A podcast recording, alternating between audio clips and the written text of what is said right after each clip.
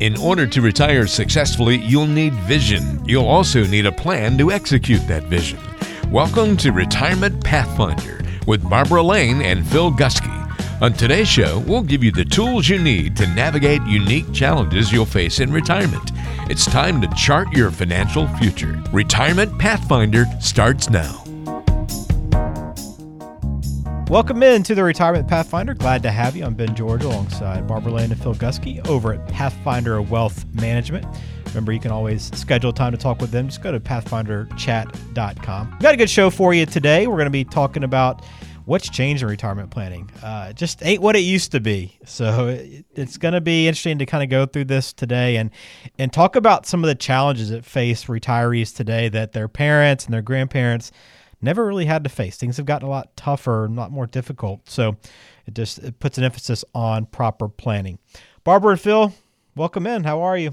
Oh, we're doing fantastic. It's sunny out and the crops are growing. Yeah, ah, sunny out and summer's here. That must mean it's time for a farm update. Phil, we haven't had one in a while, so yeah. uh, I know that our listeners have been anxiously awaiting the next update.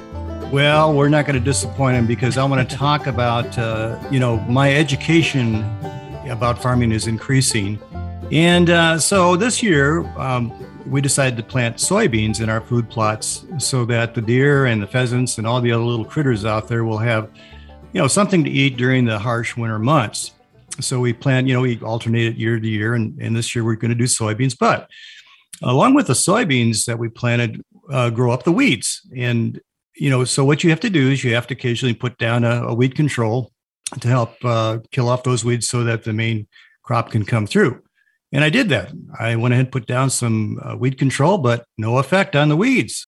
So I couldn't figure this thing out. And I, I finally had to ask my neighbor, a real farmer, uh, what those, what kind of weeds those were. Uh, they just wouldn't go away after I tried to treat them. And he looked at them and he said, "Those ain't no weeds. That's corn." I said, "What?" but I planted beans. He said, "Well, when you turned over the remaining corn from the previous season, it basically uh, sprang up, it, and it's called volunteer corn. Ben, have you ever heard of volunteer corn before? I have not. No. Okay. I have not either. Yeah, if you look in a field with beans out there this year, you'll see little stalks of corn coming up, and that basically is a residual of the previous year. If there's seed left in the ground, it'll pop up there. Hmm. And so um, that that extends my education there, and it's a mysterious weed that wouldn't go away, and uh, it actually is corn that came up besides the beans. So that's interesting. Yeah, yeah, a little education there on how to farm. Good thing you asked your neighbor. I'm glad. Yes, yes. a little bonus crop this year, huh? a little bonus crop. Yeah, it's going to be kind of interesting to see how they both grow together. Absolutely. Yeah, right. That's funny. That's great. Yeah, I've never heard of that, but that, that makes sense. I mean, when you think about it. So, yeah. Yeah. Uh, very good. Well, that's great. I'm glad for the farm update. Thanks for sharing, Phil. We'll look forward to our next one. Uh, always enjoy hearing from you. So, um, I want to jump into our conversation today on retirement planning and, and how much has changed. You know, when you think about it, retirement planning in many ways was easier for past generations. Uh, a lot of times it was just, hey, you got to you got to work, you get your pension, Social Security, and kind of takes care of itself. But you know, today you kind of have to really rely on a good financial advisor to help you overcome those additional challenges that we face right now. And a lot of these things that our grandparents and parents did not have to mm-hmm. face. So we can't just rely on them for their experience and, and help us point us in the right direction mm-hmm. for, for retirement. We need to rely on a professional to do that. So I've got a few things today, a few areas that have changed quite a bit. And if, if you haven't really gotten into your plan a lot, you might not be aware of these. So hopefully these will kind of put an emphasis on on planning for you and, and help you understand why it's so important to sit down with your advisor. So let's start off with those pensions that I mentioned.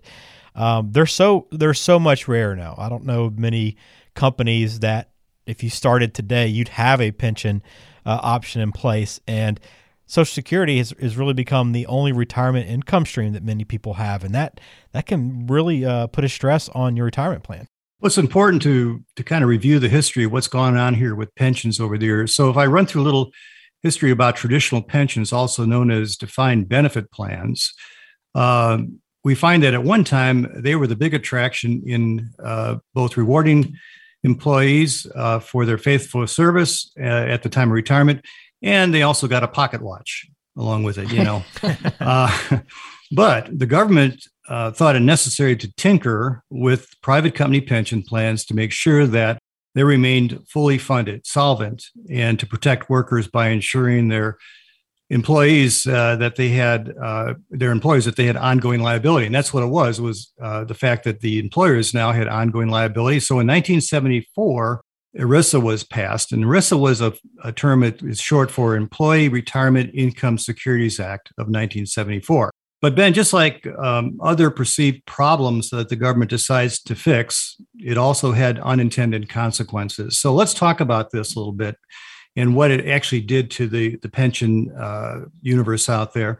According to Dallas Salisbury, who's president and CEO of the Employee Benefit Research Institute, ERISA was, quote, contributed to the demise of the defined benefit plans. So uh, those pension plans were hit hard. The government placed an extensive vesting and funding mandate upon private industry. And so employers opted to move away to what we call the defined contribution plan today or the 401k model. So I'm sure we've all heard of 401ks, but something happened in the private industry here where employers found that they were saddled with a tremendous responsibility for uh, government mandates. So, mm-hmm. thus, the burden was uh, was moved away from the company, and the responsibility fell upon the employee to fund their own retirement plan. And that was a huge. It was a double edged sword, really. It was an advantage and disadvantage. Let's let's explain why. Uh, what is really interesting, Barb, is this: that uh, ERISA uh, exempts public pensions. Now, think about that public pensions. In other words, if you're a government employee, ERISA doesn't really no uh, restrictions. Uh, there's no restrictions. There's no there's no res- mm. there's no uh, provision uh, to make sure that those particular pension fan- plans are are funded. So as a result, get this: literally thousands of governmental, state, primarily state and local pensions have gone underfunded or even insolvent. Look at uh, the state of Illinois. Alone. Oh yeah, yeah, the teachers' pension plans and some of the things going on there tremendously underfunded, and uh, we have some real problems uh, on the horizon because of this. Well, anyhow, getting back to the um, to the private pensions, uh, public pensions, there are, there are roughly six thousand defined benefit plans in the public sector. So if you're a government employee, you, you have a basically a defined benefit plan. Uh, they hold about $8 trillion. There's 14.7 million active employees and 11.2 million retirees that are government retirees retirees that are, are eligible for the public sector pension plans. Now, by contrast, Barb, the private sector went from 60% defined benefit plans in the 1980s to only 15% today. Yeah. You know, the, the corporations find that they just cannot fund these things. And, uh, and we've seen a lot of instances where, uh, you know, the, the, burden has been so restrictive that the companies have gone out of business. Right. Um, and you got longer life expectancies oh, too. Absolutely. yeah. yeah. So the days of your daddy's pension and gold watch are pretty much gone, uh, unless you're a government employee. I don't think they give you a gold watch then, but maybe they do. Uh, that all being said, uh, you know, defined contribution plans are available. People need to be aware of them, and I think they are 401k plans, traditional IRAs, and Roth IRAs, SEPs, which are simplified employee pension plans, simple IRAs, simple 401ks, and solo 401ks. So if anybody out there who's listening really has any questions about uh, these uh, defined contribution plans, uh, they're welcome to give us a call and we need to discuss that with them. Now, in a sense, the unintended consequence is actually turned into a blessing for millions, especially those of us in the baby boom generation, as defined contribution plans of all kinds, 401ks and so forth, account for the single biggest part of the $70 trillion accumulated by baby boomers today. Sure. Well, we we we have even seen it over the last, I'd say, several years, four or five years. People are coming in with sizable. Oh, it's it's amazing. Oh I, I, would say probably you know six figures, seven figures, or, or better. Yeah. For for most people that have been in the workforce, especially um, you know at the companies around town here. Yeah. Now, then you get the other side of that to where I was just reading that forty percent of Americans are exclusively on Social Security alone. That's sad. Yeah. So my well, my parents died real young, but their parents died between you know, so my grandparents between seventy and you know early eighties. Uh, but my grandpa did have a pension from the railroad. And today, workers have to save as much save as much as you can in your company plan. And if you can afford to max fund it, do so, and then contribute to a Roth IRA outside of that. Of course, those have certain income limits, but pension when pensions started closing up, the responsibility, investments, and all of that is up to the individual, but it can't be ignored. Well, there's some uh, uh, legislation before the Congress right now to really, I don't want to say force, but really compel employees to put money into a 401k plan because that's where it was neglected. I've recently seen that too, Yep. and so yep, I, I I do believe that'll go through. hmm Yeah, there's just it's just so difficult to to uh, plan for your income without that pension that so many people just don't have. Absolutely. Yeah. Can't Mhm. rely on it anymore. Um, all right, well, you're not getting as much money as you used to, uh, and now you're living longer than you used to. Life expectancies Uh-huh. have gotten so long that now, not only do you have to come up with more money, that money has to last a longer period of time. Yeah. So, um, you know, if we look at, uh, let's say, a 65 year old male today, he's got a 35% chance of living to 90, and a 65 year old female has a 46% chance of living to 90. We've got clients in their 90s right now. Phil's mom is what, 98? 98. Yes. So it's like, that's not uncommon these days. So if we look at the next generation after baby boomers, those are Gen Xers. And if statistically they plan on retiring at 65, they'll have to save a lot of money. In other words, uh, what we consider a considerable amount of money today. People of all ages that are still working should put a focus on saving as much as they can in their 401k. And if you can save in the Roth 401k, you can contribute up to $19,500 this year. You have to determine, or we can help you determine whether you're better off to contribute to the pre tax 401k or the Roth in your 401k. Don't depend on what Social Security system will provide for you because I'm sure it will be there to some effect, but the whole system by that time will be revamped. And many people are choosing to work in retirement to supplement their income. And it may just be down the road, Phil, that the actual retirement age changes to 70 rather than age 65 Could be. Yes. hmm especially for uh, Social Security. Well, along with longevity, and then you have health issues. So the average couple after turning 65 will spend over $300,000 just on health care, excluding long term care. And so um, that was from a study by Fidelity in May of this year. So you've got no pensions, you're required to save on your own. Healthcare costs will continue to increase. The healthcare costs alone have a 6% at least annual inflation. It's become serious business to be mindful and have a, have a goal for what you need to save, and you have to have a plan. Um, that's what we do here. We put together retirement plans. So the earlier for you, the better. Set up a call with us for 15 minutes at pathfinderchat.com. That's all it takes is just a just a click for a time and a date that you would like, and we will be happy to give you a call. Well, here's a, a tidbit of information from the little known facts department, okay, about uh, life expectancy. Uh, when I got involved in the business in 1980, we started to sell life insurance at that point. Did you know that the life insurance industry were using life expectation or life expectancy charts that were based on life expectancy of people living during the time of the Civil War? It's amazing that they Yeah. can change them for over 100 some. Yeah, yeah. Think about this though. Let's say that your life expectancy at that time was age 45 or 50. Mhm. right? Can you imagine the premiums that the insurance companies continued to charge for over 100 years uh, during that period of time until the, the life expectancy charts changed in 1980? And then, of course, it, then they started to uh, extend that. And of course, the longer life expectancy, the smaller the premium to be charged. Right.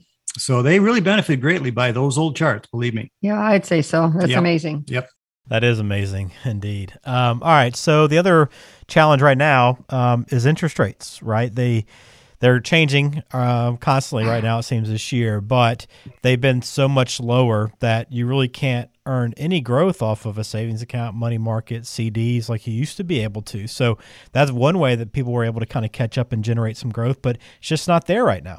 Well, I remember back in the uh, days of 1980 and 1981, Ben, I don't think you were even alive at that point, were you? Uh, Eighty-one, yes. Yeah, 81. Okay. well, you probably remember what your mom and dad said at this point. But back then, there was a guy named uh, Chairman Paul Volcker. Uh, he was he was in, in office as the Fed chairman.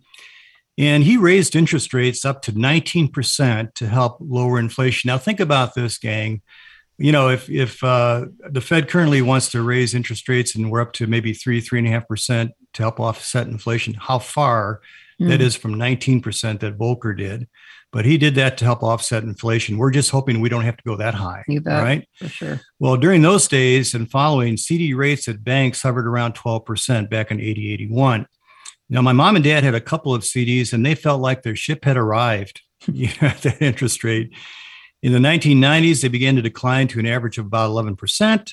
Still a decent rate, but uh, then they dropped to about 10% in the, in the 2000s. Um, after the terrorist attack of 9 11, they dropped all the way back down to 6% and have declined, bringing on the year of, get this, the year of cheap money and a wonderful expansion of our economy occurred during that period of time. So it's been a good time when they've lowered the interest rates. However, uh, times have changed. And so yeah.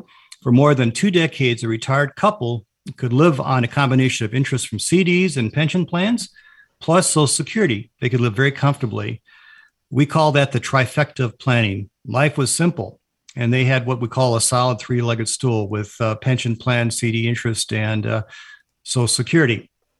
But with low interest rates, the trifecta is now gone. The role of fixed rate interest bearing instruments, they've really been defined. Today's CDs, bonds, and money markets uh, no longer generate very much income, a little income. We won't uh, kick it all out to the curb, but a little bit of income. But they're included in a portfolio to guard against deep market declines more than anything else. So this week, bear market is a great example. So if a person had, let's say, all their uh, their funds in stock as measured by the S&P 500 index, uh, their year-to-date return would be negative 21.5 percent. That's that's what it is currently as of yesterday. And so definitely in bear market territory. However, if uh, let's say 50% of the portfolio had high quality short term bonds and cash instruments, uh, and what they would be down by is about a negative 14, which is a long way from bear territory bar right. at that point. So the purpose uh, and expectation for fis- fixed investments has shifted uh, to adding stability uh, for the investor. Now, there is an investment that is doing rather well right now as a fixed investment, and it's the US government issued I bonds or inflation bonds. You can purchase I bonds, and they're currently paying 9.62%, uh, guaranteed for six months.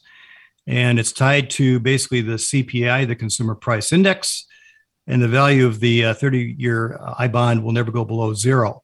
Now, that sounds pretty good, right? You say, sign me up. Gosh, I want 9.262% currently. Till you get to the caps, huh? Yeah, yeah, that's right. I mean, here, here's the caveats to it. Um, there are limitations. Uh, the maximum you can buy is $10,000 per yeah. year.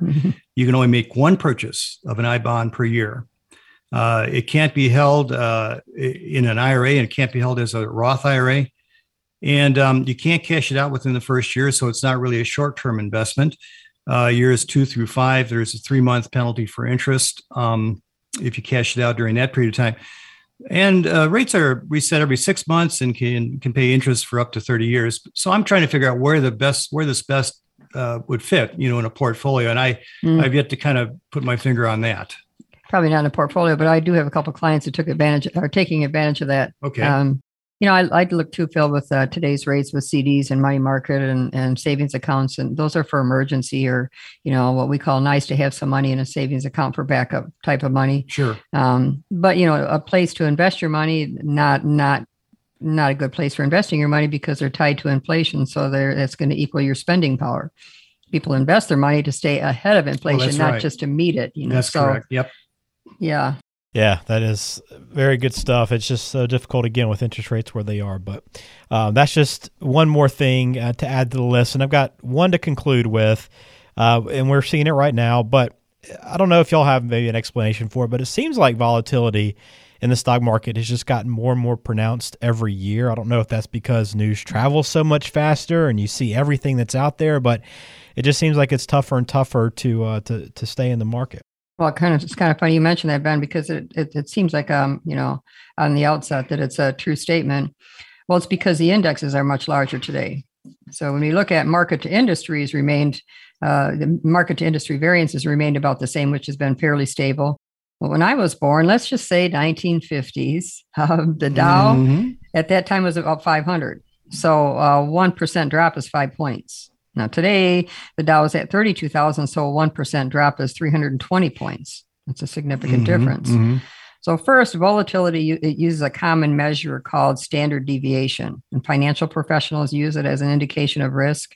And I was just recently reading an article written by Ed Easterling on volatility. He's the founder and president of Crestmont Research.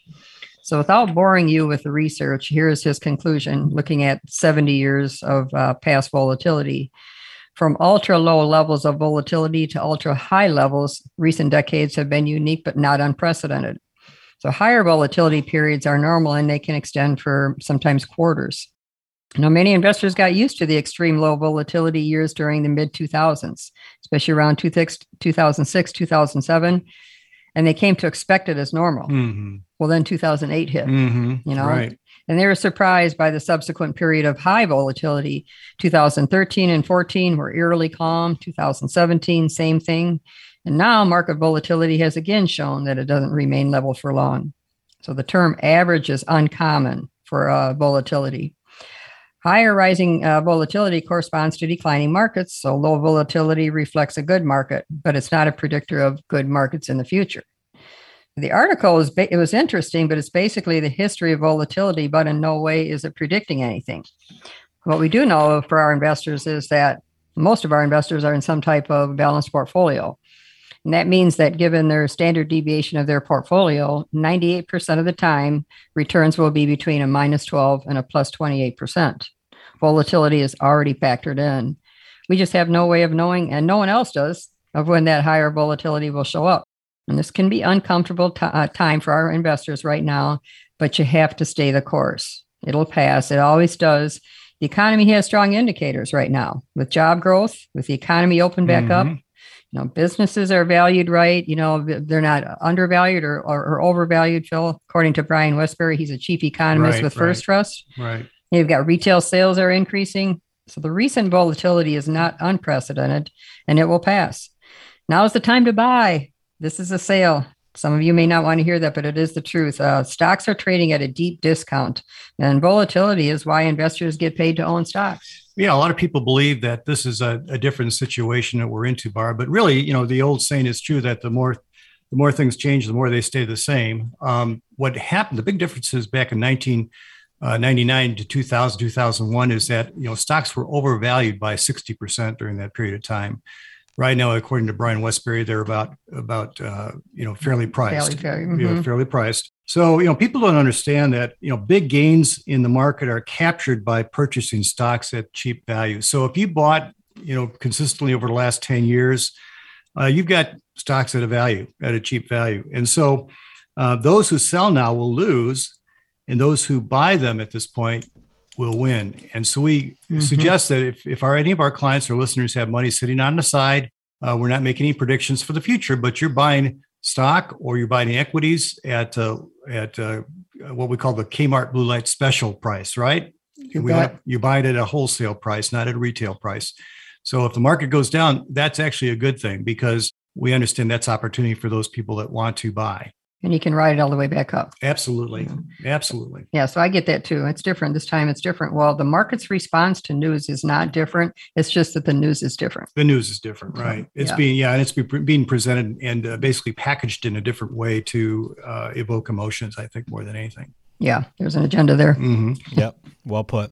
All right. Well, these are just some of the things that have changed um, through the years, and now retirees do have a lot of challenges that they face, a lot on their plate to try to make sure they have uh, the confidence to head into retirement and feel good about where they stand. But again, that's uh, again why you rely on a financial advisor, a professional that can help you work through these things that, that face these challenges and help their clients work through them every single day.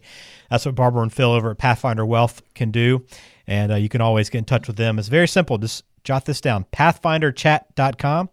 You probably don't even need to jot it down. Just remember it. PathfinderChat.com. You can schedule a meeting with Barbara and Phil there. Their calendar pops up. You can find a time that works for you and boom, you're right there on the calendar and, and start that process. So it's important. It's important. I think the, the final thought is just planning. You got to have plans, right? You can't go into this uh, on your own. It's not as easy as it used to be. So rely on help. Don't be afraid to ask for help. There you right, go. Right. All right. Well, thank you both as always. And thank you for listening to the Retirement Pathfinder. For Barbara Lane and Phil Gusky, I am Ben George. Take care, and we'll talk to you on the next episode. Yep. Have Take a great care. day, everyone.